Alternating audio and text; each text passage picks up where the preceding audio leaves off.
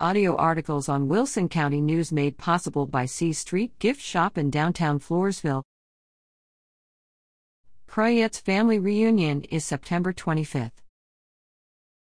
The descendants of Giuseppe Sarto Croyetts will hold their 27th annual family reunion on Sunday, September 25th, in the Falls City Diner in Falls City.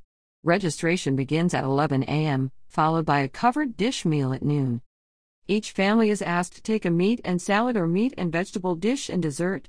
Utensils, coffee, tea, and cups will be provided. A short program will follow lunch, which will include a memorial for all relatives who have passed away since the last reunion and information about of the Polish Heritage Center in Panna Maria. All families are encouraged to take family photos.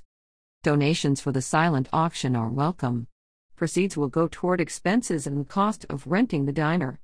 For more information, call Laura Croyetts Dilla at 210 413 1133 or Helen Croyetts Knoll at 830 391 0907.